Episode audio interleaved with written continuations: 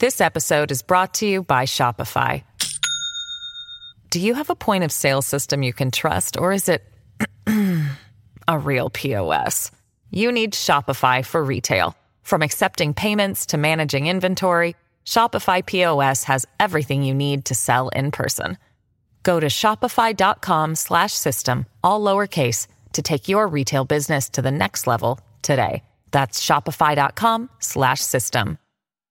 At Evernorth Health Services, we believe costs shouldn't get in the way of life-changing care, and we're doing everything in our power to make it possible. Behavioral health solutions that also keep your projections at their best? It's possible. Pharmacy benefits that benefit your bottom line? It's possible.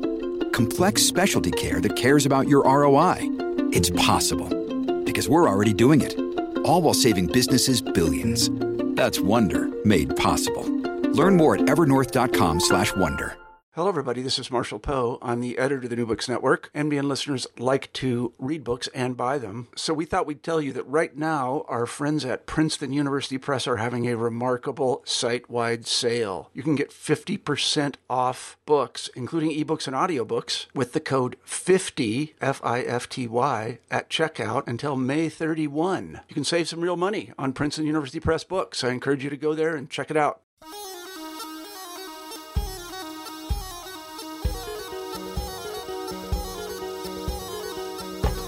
Hello, and welcome back to New Books in Middle East Studies, a podcast channel of the New Books Network. I'm your host, Joshua Donovan, and today I'm delighted to welcome Ussama Makdisi to the show. Dr. Makdisi is a professor of history and the Arab American Educational Foundation Chair of Arab Studies at Rice University.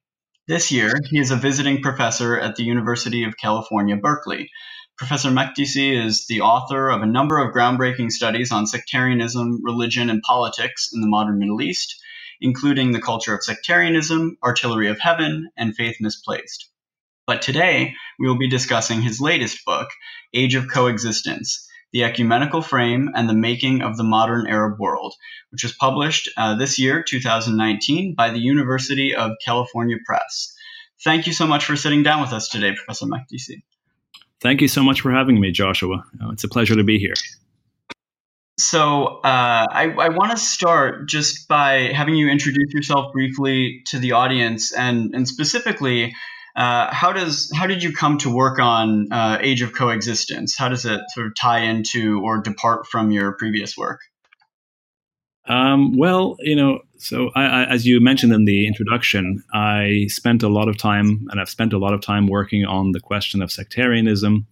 Um, having grown up in Lebanon during the Civil War, um, having you know, spent uh, over a decade uh, working on this topic, I realized um, at some point when I was asked uh, at one point earlier by uh, a press to sort of expand the culture of sectarianism to sort of go beyond Mount Lebanon or Lebanon and, and expand it to the rest of the Middle East, especially in the wake of the U.S. invasion of Iraq and the, the outbreak of sectarian violence there.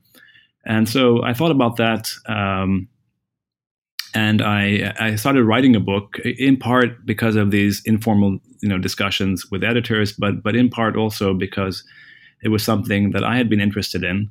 And then I realized um, midway through writing the first uh, version of a manuscript, uh, I realized that I was deeply unsatisfied with with focusing again on sectarianism, having felt that I had already said what I have to say about the topic, and there's you know there are tons of other people who are writing interesting things about sectarianism, and um, what I felt was much more urgent was was this other tradition that uh, that I knew intimately growing up, um, and you know, and, having lived in in in the Middle East, uh, this tradition that we call coexistence, and I felt that this tradition, this anti-sectarian tradition, this sort of tradition that that brought people of different faiths together um, in fascinating ways, um, was was something that was not just not just that we needed to remember, but also that needed a history, a, a proper modern history that's not a romanticized history of the past as simple coexistence or some kind of idealized coexistence, but actually a critical history of coexistence, something that was actually um, that that something that I felt that both lay lay people and scholars of the Middle East uh, desperately needed to be reacquainted with, and and I'm including myself in that as well. So it began as a history of sectarianism, but ended up being really, in a sense, a history of anti-sectarianism, and and I think that's a, a field of inquiry that um, that um, I think can be and should be uh, an extraordinary opportunity for scholars of the Middle East to delve into because it's really part and parcel of this extraordinary um, region and its history.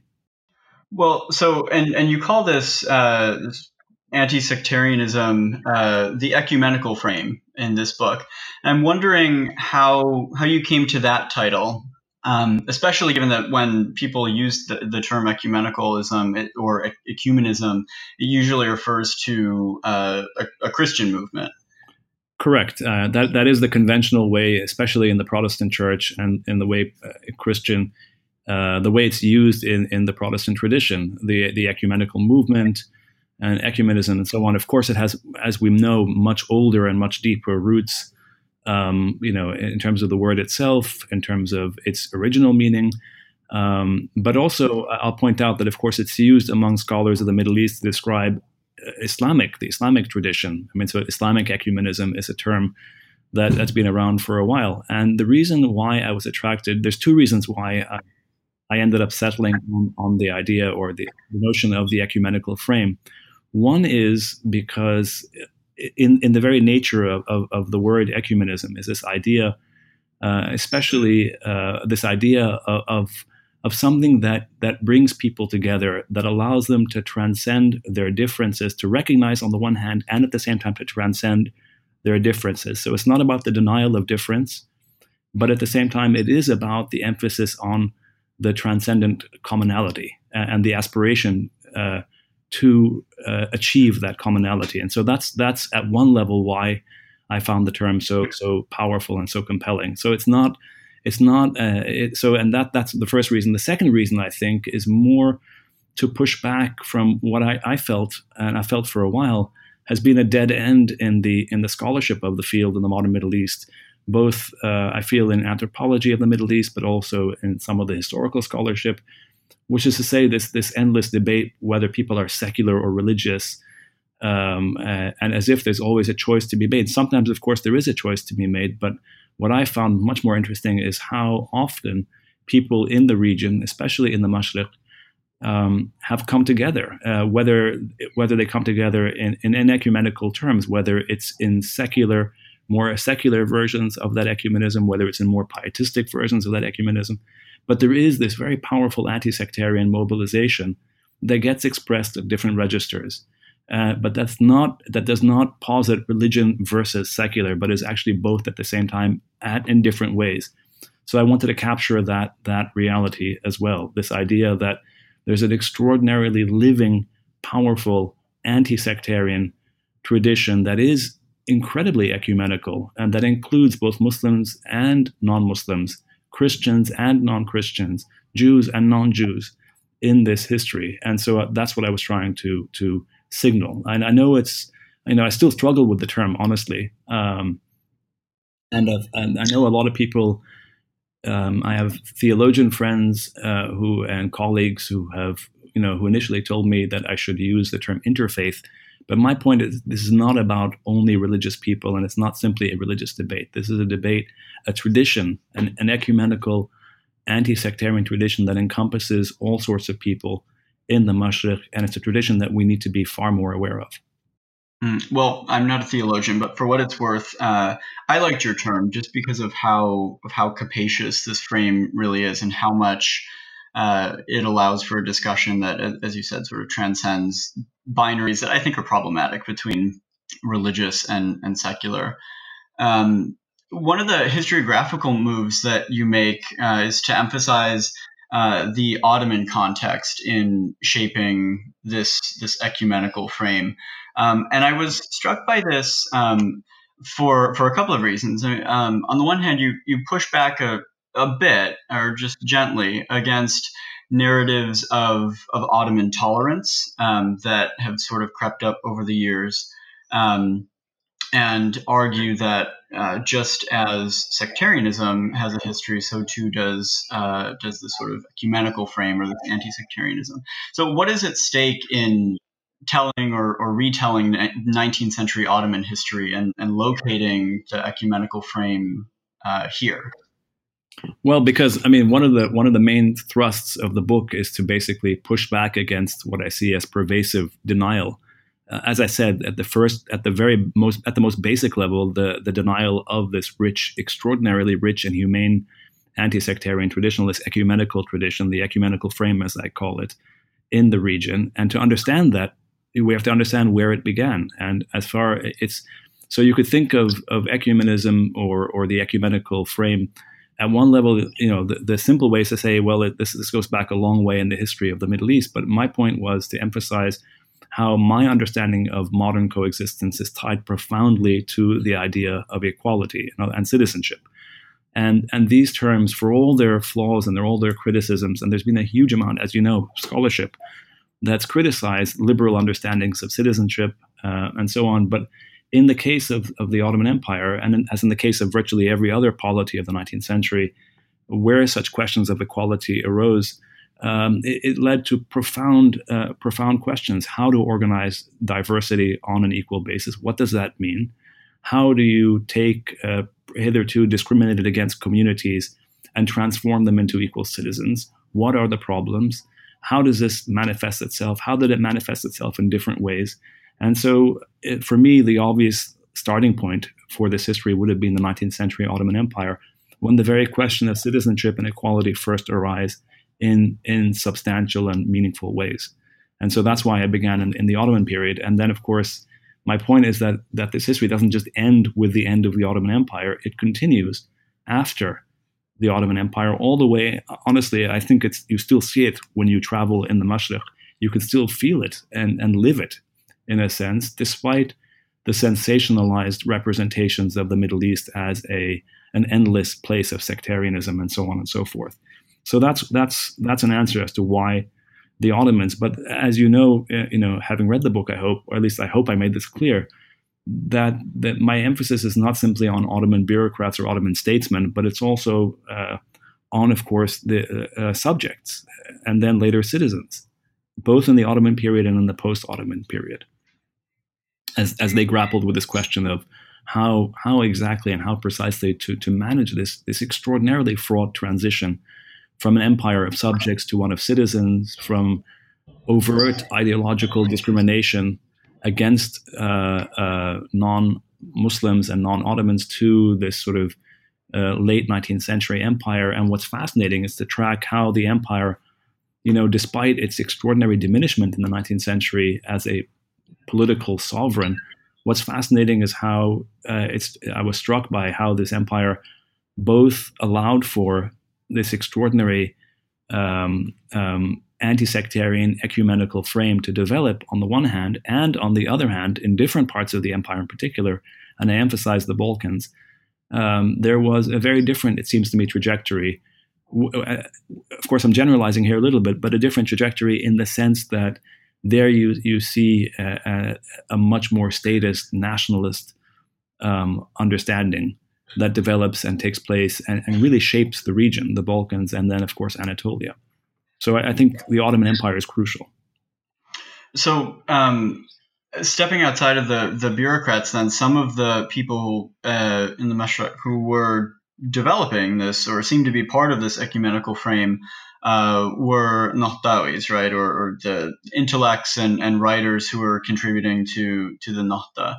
Um, and I was also sort of struck um, by your characterization of, of these Nahdawis, and and I don't disagree um, with with how you uh, discuss them, but you, you point out things that aren't often emphasized, right? So you point out, for example, um, that many of these Nahda thinkers were sort of conservative, elitist. There's a, a paternalism uh, to to their work.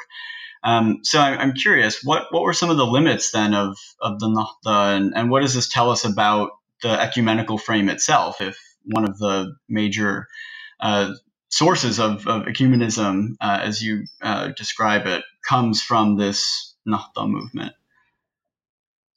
Well, I mean, there, there's two there's two points to be said uh, to that. Um, the first, of course, that there is no, as I say in the book, there is no, and I think as as most scholars would agree, I, I hope there is there was no single overarching Nahda project that was sort of defined as such, you know, that was centralized in in a in a in a major way. So I think that's important to understand that the Nahda itself is a term that we use um, although, of course, it was coined in the, in the late 19th century, but the, the, way people think of the Nahda is they often think of it as a totalizing project. So we produce anthologies of the Nahda. There's a brand new anthology, a great anthology, in fact, that just came out um, on a bilingual anthology of the Nahda, which sort of gives it sort of coherence that it doesn't necessarily have uh, as a as a single monolithic political project. Not that they're suggesting that, but so I wanted to push back against this idea just because I realized people, especially again, considering where we are in the Arab world today and how much disillusionment there is in the Arab world. So what you often get are people who say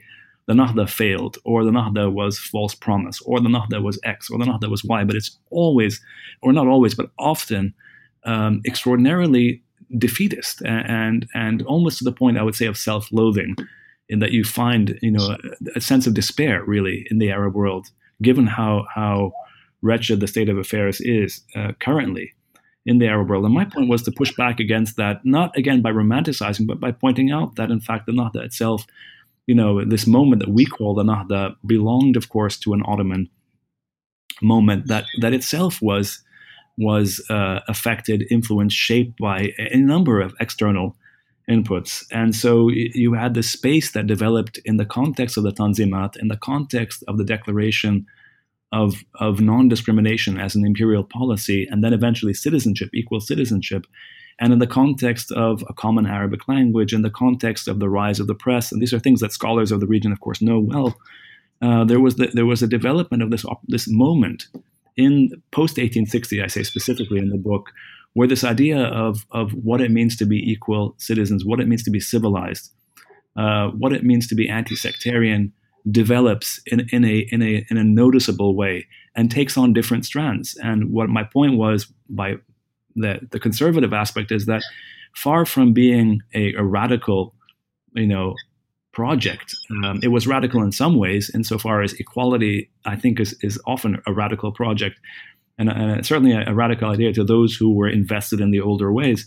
But I think it's it's also important to understand just how conservative certain aspects of the Nahda were, and just how ultimately the consensus that emerges around equal citizenship on the one hand and a religiously informed or sectarian personal status on the other, that sort of binary, that dualism, you know, it, it, it is is what I find so fascinating um, about this conservative, not not in a, not necessarily in a good way, but because it's got it's all sorts of inequalities built into it.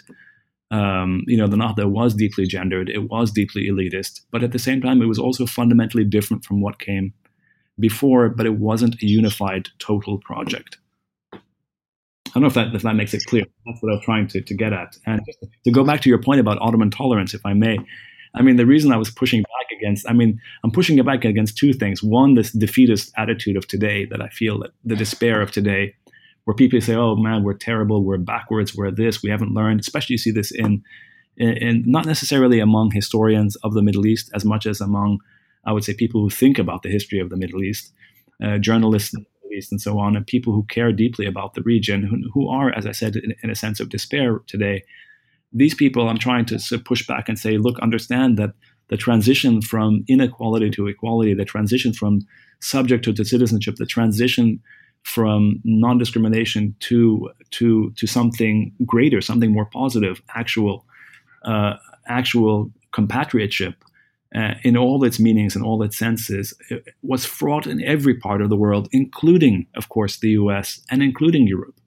And this is something that I really insist on in the beginning of the book, if you would have noticed, and the, and the, and the epilogue as well, that I'm tired of works that always judge the Middle East as somehow especially sectarian or especially backwards. And I'm trying to say no, to understand this region in all its complexity, without defensiveness, you have to appreciate the fact that this was just one site of what I consider to be a global uh, um, revolution on the one hand and problem on the other.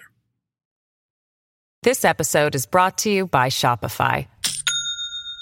Do you have a point of sale system you can trust, or is it a real POS?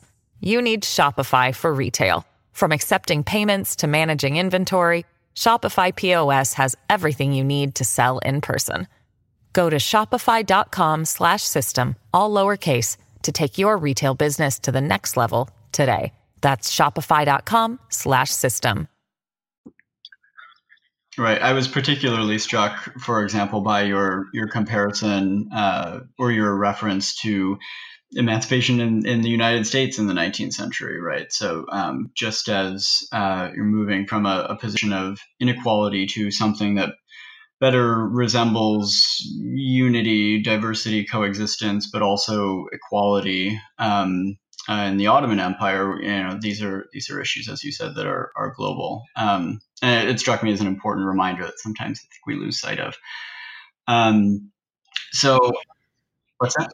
Well, not, not just a, but not just a reminder. It's also, not just a reminder. It's also, I think, it's an essential that keeping that global context in mind uh, and keeping that comparative framework in mind, even if one is not doing an actual comparative history, just as a juxtaposition it, it's really important to push back against what I really do consider to be either insidious Orientalist representations of the Middle East as somehow peculiar and backward, or the sense of defeatism of people who think, oh, this is terrible, or people who think that, who, who just think of the Middle East or want to think of the Middle East entirely, you know, as its own sort of um, uh, place without actually understanding that, that in fact, the the traumas and the transitions in the Middle East, you know, have parallels in other parts of the world. And once you understand that, you can then better delve into those traumas without defensiveness. Once you realize that the U.S. is not, I mean, I really do believe we can see this today, of course, with Trump.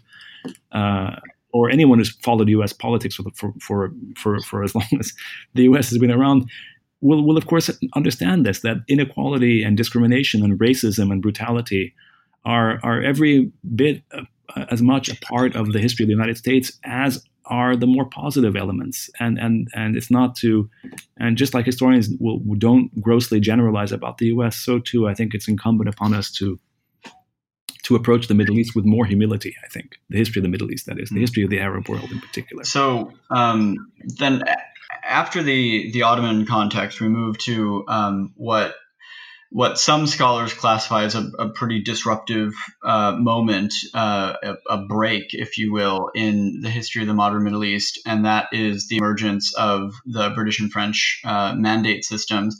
And there's a, a, bit of a debate going on, as you well know, and some of our listeners uh, may be aware, within the scholarly community about the extent to which this is a decisive break, or should we instead look for uh, continuities with the Ottoman Empire. So I'm curious, when it comes to the ecumenical frame, um, you, you, don't emphasize so much uh, Britain and, and France. Um, you you talk about them, of course, somewhat, but I mean there are, there are a number of works that really really emphasize uh, Britain and France as sort of being particularly uh, sectarianizing. Um, so I'm, I'm curious uh, how how Britain and France uh, play into to this ecumenical frame, um, or I should say colonialism. Well, they, they, that's a great question, and of course, they, well, colonialism. I mean, colonial. Well, when you talk about colonialism in in terms of post World War One, the end of the Ottoman Empire, we are talking essentially about Britain and France. Um, there, I mean. Um, and so, and Britain even more so than France. But France also, of course, in Syria and Lebanon play play uh, plays a massive role. And uh, and of course, I, I, I acknowledge this, and I I say this in fact in the book. I mean, yes, of course, the, the these are you know they play a huge role. They go from being you know players in the Ottoman scene to being the shapers, of course, of the political architecture of the post-Ottoman world. I mean, every scholar knows that. And as you said, there are there are there are really fantastic works by scholars working on either British or French colonialism. The last colonialism one, one should one should emphasize. This is like the the the, the fir- or at least the first colonialism in the name of self determination um, that that that shapes shapes the um, shapes the, the the formation of the modern political Arab world in the Middle East. And so I'm completely, obviously, totally aware uh, of that. And I'm not in any way trying to downplay the the sectarianizing impulses of the French, for example, in Lebanon and in Syria. But my point was was to say that we we know that already, and the question is not to deny that, but in fact to point out in terms of the story of of the ecumenical frame and its anti-sectarian fundament, which of course began in the in the Ottoman period, is how that continues um, in in the face of British and French colonial, or in the context of British and French colonialism. Because remember that that the very notion of being Arab, an Arab nationalist, an Egyptian nationalist, an Iraqi nationalist, a Syrian nationalist, in all these contexts, it always presupposes, of course, in this period, opposition to at one level.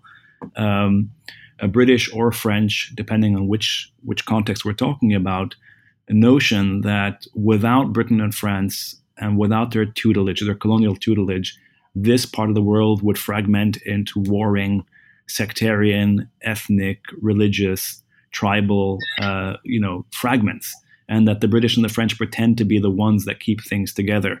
And so, a lot of the mobilization, in fact, the anti-sectarian mobilization, was mobilized precisely against British or French colonial claims and their their sort of racist discourse um, against against uh, Arabs uh, in general. So, and that's why, in fact, the figure of Sati' al-Husari in one of the chapters is so important. But my, my point was to say the story predates the, the these um, uh, the, the, the direct last colonialism or the first colonialism in the name of self-determination. It predates that story, and it continues under in, in the context of that colonialism, and it postdates. It, it continues after the end of the formal colonial era. So I didn't want to emphasize what people I think already know incredibly well that the British and the French played an extraordinarily negative role um, in the Middle East. And in fact, in my discussion of Zionism and Palestine, as well as Iraq, I don't, and Lebanon for that matter, I don't actually, since those are the cases I deal with in the post Ottoman period,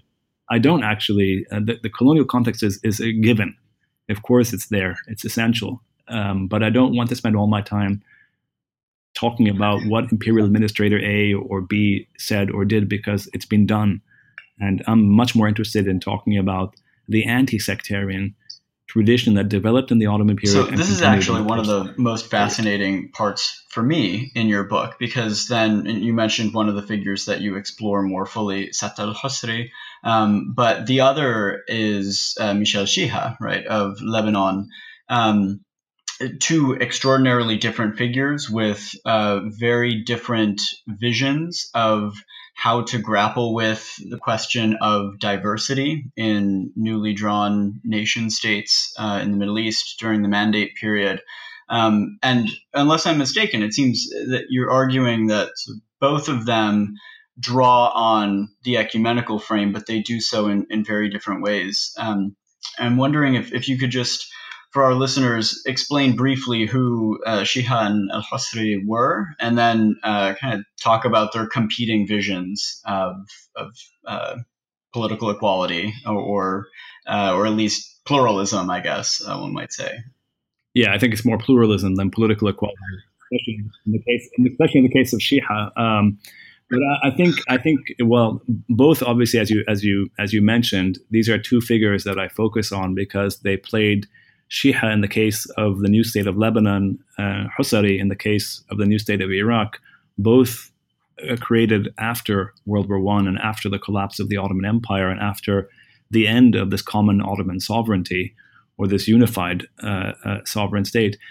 Um, the Chiha, of course, uh, you know, in, in the literature on Lebanon is well known in, insofar as he's often identified as the the the the man who who played a leading role in uh, the de- creating, thinking, devising the, the sectarian architecture of the modern Lebanese state, and someone, in other words, who we think of as committed to this idea that the only way and the most realistic way this is of course his i don't i don't accept this but he said this or he believed this the most uh, the, the the only way to sort of guarantee the, the, the religious diversity of the Orient and of Lebanon, he was fixated on Lebanon, of course, um, was to create a sectarian uh, political system that guaranteed different communities a voice, a formal voice in in this in this country, in this new country.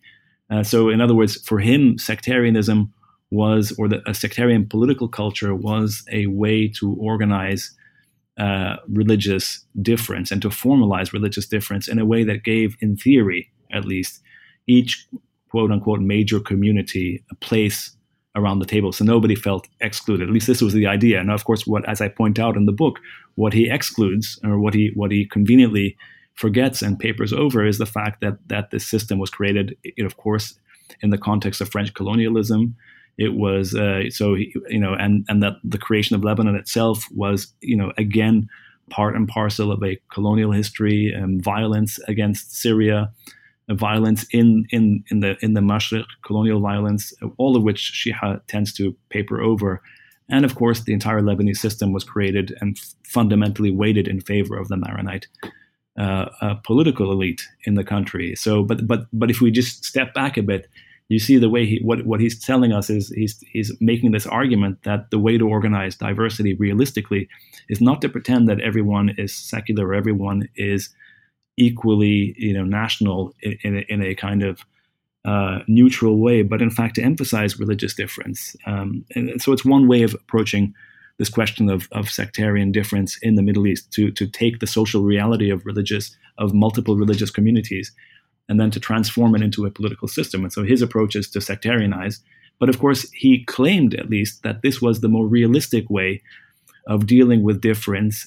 And his idea, in theory, and according to the Lebanese constitution, as I point out, the idea is that we're meant at some stage in the future to transcend sectarian difference by recognizing sectarian difference initially. That's the myth or the idea. And I, and I point this out. And, and, you know, scholars debate, of course, whether he was sincere, whether this was just a uh, a maneuver, and so on. But my point is that is that he's powerfully cognizant of the fact of of of uh, religious diversity in the region and its ecumenical heritage, but he chooses, in the context of aligning himself with French colonialism, to create one way to, to present us with one path, a path, of course, that we we see increasingly in evidence in places like Iraq and Syria um, that that says to the, the realistic way of dealing with diversity is to recognize this diversity politically and to entrench it in the system. But again, his idea was he would claim that he did that as a mechanism to reach a non-sectarian future. That's his that's his argument. Husari, of course, in Iraq, is a completely different um, kind of uh, uh, had a different project insofar as that he was um, he came out of an Ottoman educational milieu. He was a really well known Ottoman uh, pedagogue, uh, a modernizer, and he ends up working on a much reduced political canvas of Iraq. And so, after the Ottoman, from the Ottoman scale, he ends up in the Iraqi uh, context, working with King Faisal, who, of course, was put there by the British. But Husari had a, a, a really believed in, an, in a secular nationalist Arabist project. So his way of unifying uh, difference was by sort of you know doing as much as it could to sort of supersede that difference to transcend it immediately by emphasizing the common Arabism. But of course, it had its own biases and its own blind spots, as I point out in the book. But my point is that Husari at least was working against a colonial project at a certain way, and insofar as that that ultimately his his his very clear goal was to create a, a secular um, Arab nation. Now, of course, there are people who are left out of that, the Kurds and others who are, you know, he doesn't, he just doesn't have the time of day for. Um, you know, and as I said, he has all these blind spots and his biases. Um, but his argument was that the way to transcend religious difference was not to emphasize religious difference or sectarian difference, because that would only entrench this problem and make it essentially, you know, impossible to deal with, as opposed to Chiha, who entrenched religious difference uh, uh, sectarian difference in the name of transcending it.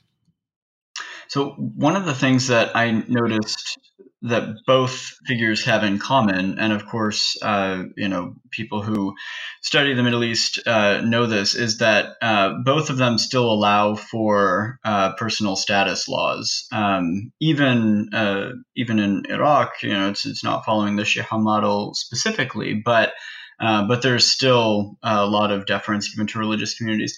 I'm wondering um, if you had thoughts on on why that is so persistent, not just, of course, in in the mandate period, but but even today, in all of the various iterations uh, of the ecumenical frame that have been, uh, personal status seems to be really stubborn, a gendered personal status in particular.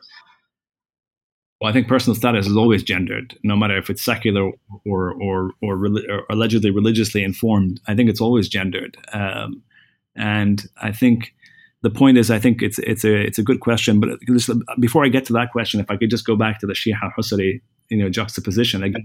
So why I juxtapose those two figures is in part because also in the literature of the modern Middle East, as you know, when one ends up studying the Mandate of Iraq or Iraqi history, you end up looking primarily at Iraqi figures or the figures in Iraq, such as Husari, and you tend not to not to not to be in any conversation with with parallel figures in other parts of the region. And so my point was and then and the, precisely the same for Lebanon. There's like so these nationalist sort of um, silos or these historiographies. Even when one is criticizing the nationalist orthodoxies, we tend to look at and to engage with, for understandable reasons, these figures that are in Lebanon or in Iraq or in Syria, and we tend not, or in Egypt especially, and we tend not to, you know, take very seriously or even examine or even pretend to examine these other figures. If anything, the scholarship tends to be we take Western theory seriously and then we tend to apply it in the Middle East rather than engage with how people in the Middle East itself, in various parts of the Arab world, in various mandates,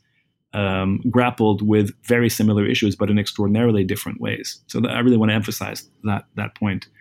Um, as to your question, remind me. I'm sorry.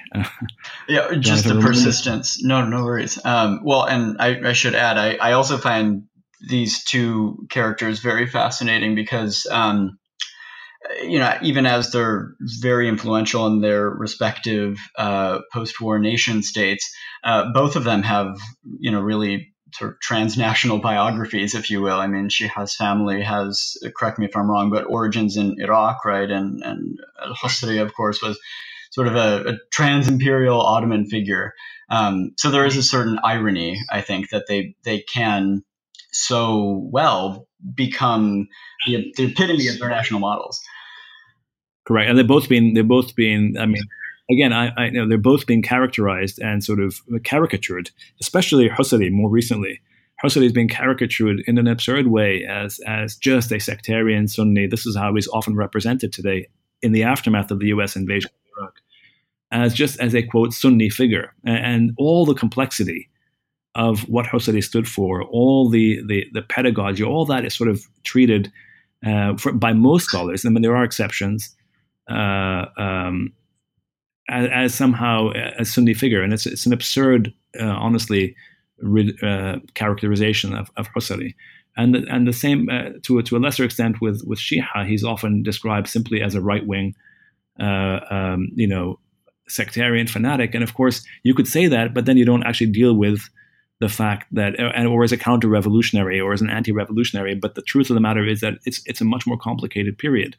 And uh, and I don't again part of what I was trying to do in this book is is to get people to engage with aspects and histories that they're not necessarily comfortable doing, and actually exposing myself in, in the process. I mean, here I am, you know, moving from the 19th century into the 20th century, so from Ottoman to post-Ottoman, uh, Palestine, uh, Lebanon, Lebanon, Iraq, um, the Balkans, the Arab world, and so on and so forth. And so, I'm just trying to to to push us as much as possible. And I, as I said, I include myself in this into uh, to think about the, the, the the conventional wisdoms with which we've uh, we, we've become accustomed to. Excellent. Um, so I, I do, if if you're willing, I would like to return to the question of uh, just personal status laws and the persistence. Um, if if you have any thoughts sure, on sure, sure. on why they persist. Uh, yeah, I in do. the ecumenical frame.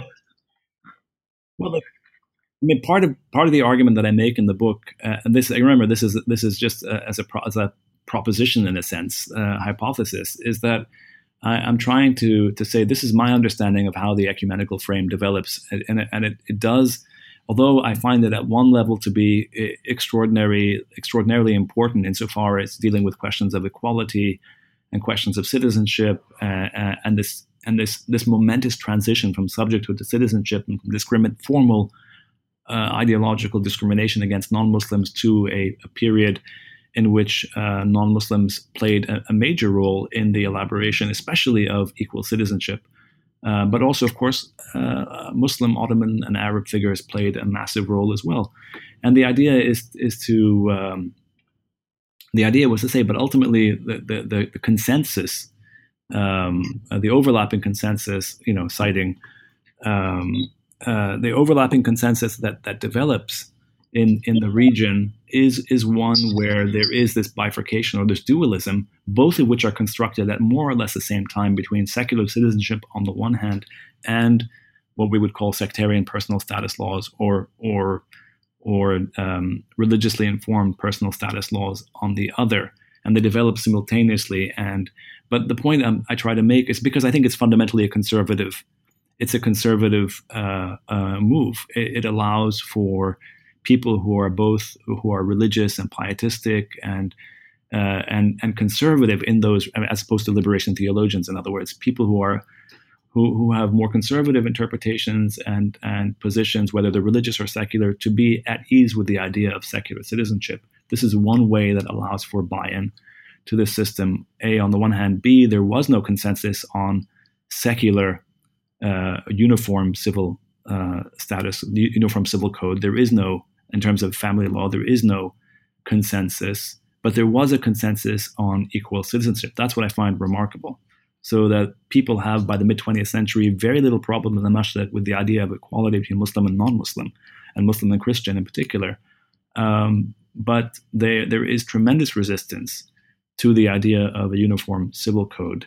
And again, it's worth exploring as to why that is, but it's also worth pointing out, as again scholars who've worked on this uh, on on personal status in in Egypt or in Lebanon, these are always contested, even and in Iraq, these are always contested, negotiated codes. And so even though we call them sectarian personal status codes or religiously informed personal status codes, there's no there's no um, there's no agreement. There's always pushback, especially among women activists who fight for equal rights or for better rights under the rubric of a, a more equitable interpretation of what Islamic or Christian uh, or Druze or whatever it is uh, personal status may be. So my point is that it's it's still an ongoing, it's still a deeply contested, but there is absolutely, as far as I can tell, no consensus anywhere in the region. It's one of the the riddles for me as to why there's no um, there's no call. It's not a riddle, as I say. I think it's because of the, the fundamentally conservative nature of the ecumenical frame and its foundation.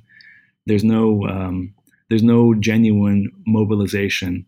I mean, there are every now and then there, there's a push for it, but it gets shut down very quickly uh, for secular personal status.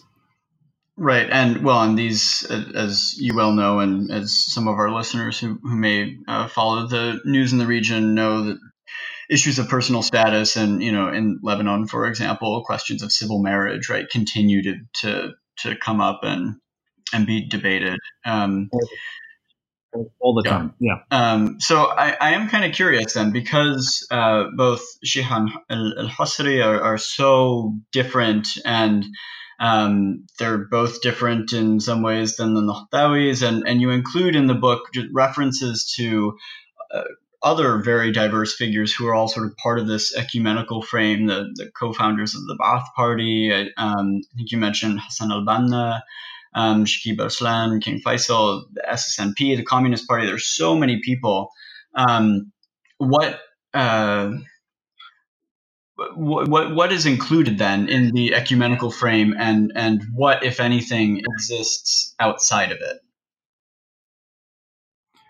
Well, I mean, as I, as I say in, in the book, of course, I don't I don't spend uh, uh, as much time on on the Muslim Brotherhood or on the SSNP or the Communist parties or the Ba'ath Party, for that matter, all these these parties that you just mentioned, I, I allude to these these uh, parties and organizations um, in part because part of what I'm trying to say is here's here's my, my hope, my fervent hope is that that we create a new agenda for research which focuses on the anti-sectarian tradition, on this ecumenical frame and all its all its diversity, and that's really what I'm I'm hoping for. So hopefully, other scholars will come along and and and correct, uh, uh, push back, or whatever you know, uh, um, my work or this this idea of, of the ecumenical frame. Uh, but my point is that these are all fun- what's fascinating is that they all you know are fundamentally accept the the the ecumenical frame insofar as almost all these these these movements accept the idea of of uh, of a vibrant multi-religious uh, um, landscape in which they they live to a greater or lesser extent with contradictions with caveats with so on but there's there's you know in overwhelmingly uh, in Syria in Palestine in Lebanon in Egypt there in Iraq there's this idea that that these are, in fact, um, vibrant multi religious societies. And of course, the massive debates are about how to politicize this, you know, whether to do it in a more secular or more sectarian way, a more Islamic, a more secular way, and so on and so forth. But they all, I think, fundamentally adhere to more or less conservative interpretations of the ecumenical frame.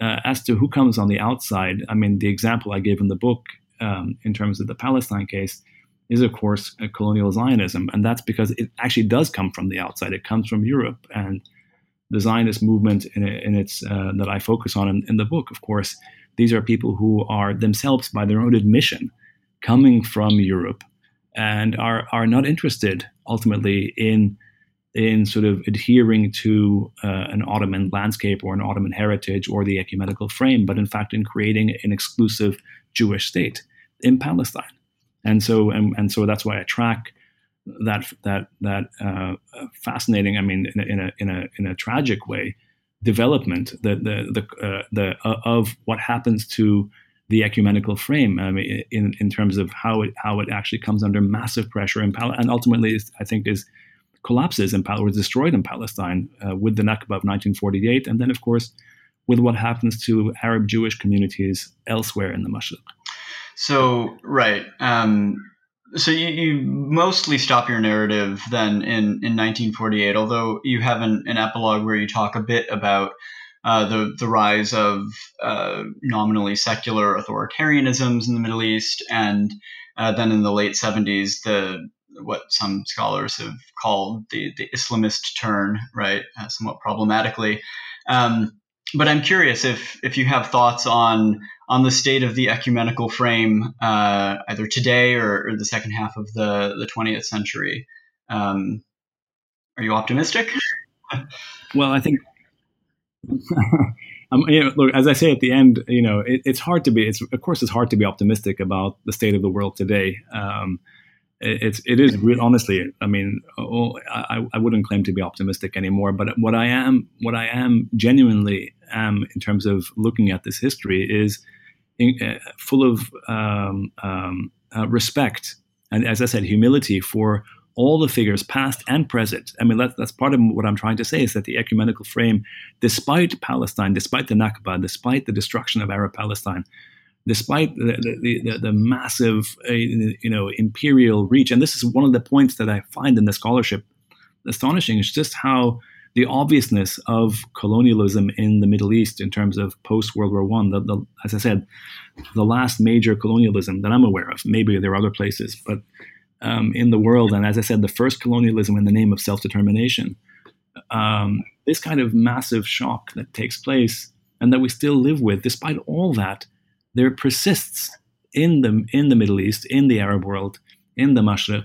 What, what, what's amazing is to see the persistence of people who keep fighting for precisely the values that I identify with. In other words, humanism, you know, equality, you know, and, and so on. And and so that that's what I find in liberation, and th- that's what I find um, um, profoundly moving. And so for me, so rather than end on a down note. Yes, it's. I mean, you don't need me to tell you that the situation in the Middle East is terrible, but on the other hand, I say look around the world and and and see that it's the same fight that gets that manifests in different ways in different contexts. And so the allies are everywhere, and the enemies, of course, are, are, are, are all over the place as well.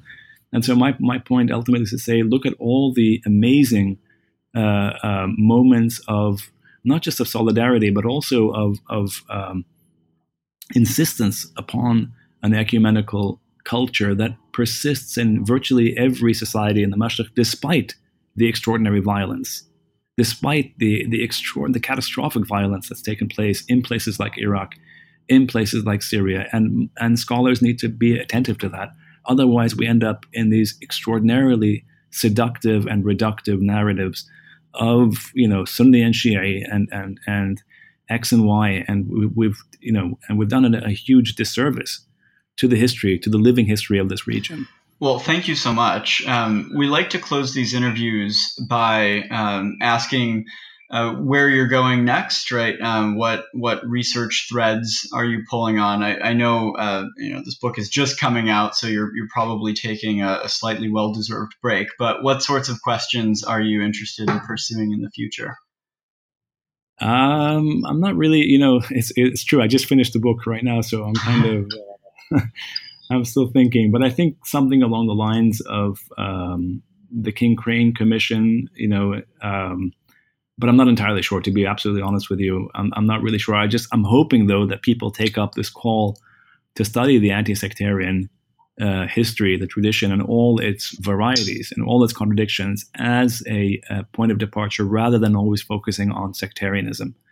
And that's really my my, my hope. Uh, and I, I hope that um, that we'll see many more works that refine uh, the arguments that I put forward in this book. Excellent. Well, thank you so much uh, for being with us. We really appreciate it. No problem at all. Thank you for having me.